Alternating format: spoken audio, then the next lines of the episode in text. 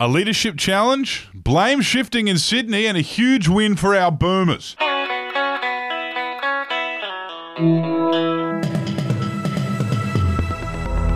Yeah, hello. This is your daily Betoota for Wednesday, the 14th of July.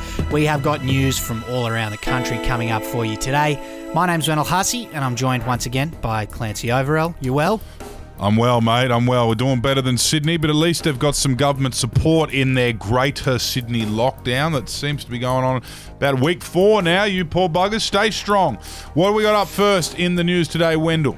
Well, we're going to start off with a huge political story that we have broken. Peter Dutton has reportedly divided his soul into seven Horcruxes as he begins planning to make a move on the Liberal Party leadership. Yes, it's big news out of the Bush capital with reports that the Defence Minister is gunning for the top job. He's employing an interesting strategy of dividing his soul up into seven pieces to scatter around the numerous factions of the Liberal Party. If you're not familiar with popular Anglo Celtic folklore or Harry Potter, a Horcrux is an object in which a dark wizard or witch has hidden a fragment of his or her soul for the purpose of attaining political immortality. We're yet to hear how the Horcruxes have been received by his colleagues, but with the growing discontent at the government's recent handling of the pandemic and the journalists around the country sensing blood in the water, it's believed Dutton is holding out hope this time, and it looks like he could be a real chance. Hopefully, he can get his numbers right this time around.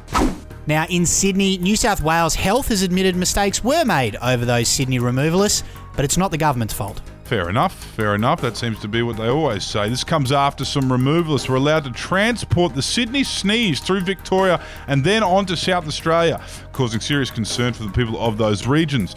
Although it has been reported that the blame lies at the feet of the New South Wales government, their health minister, Brad the breakfast sausage in a suit, Hazzard, has explained that it's actually not his fault and they are currently working out who to blame for this fuck up.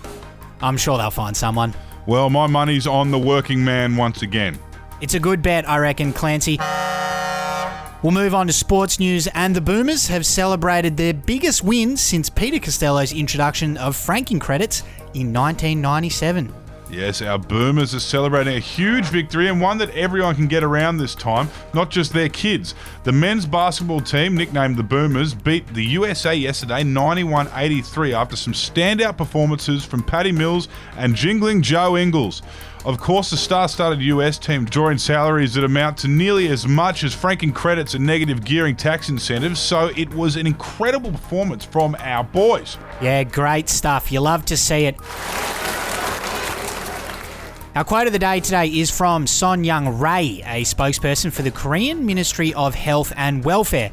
They've implemented new rules in Korea preventing treadmills from going faster than 6 kilometers per hour and banning songs that are faster than 120 beats per minute in an effort to fight a COVID outbreak.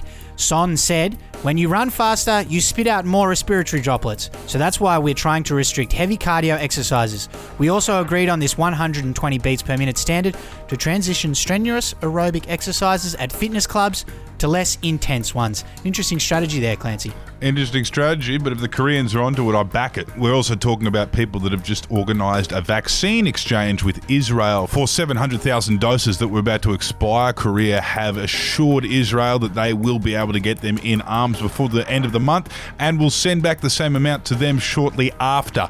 This is the type of forward thinking that we can only dream for in this country. Maybe something to look at then. And we'll leave you on that note. That's all we got time for. Have a great day, and we'll be back again tomorrow. Goodbye. Hooroo.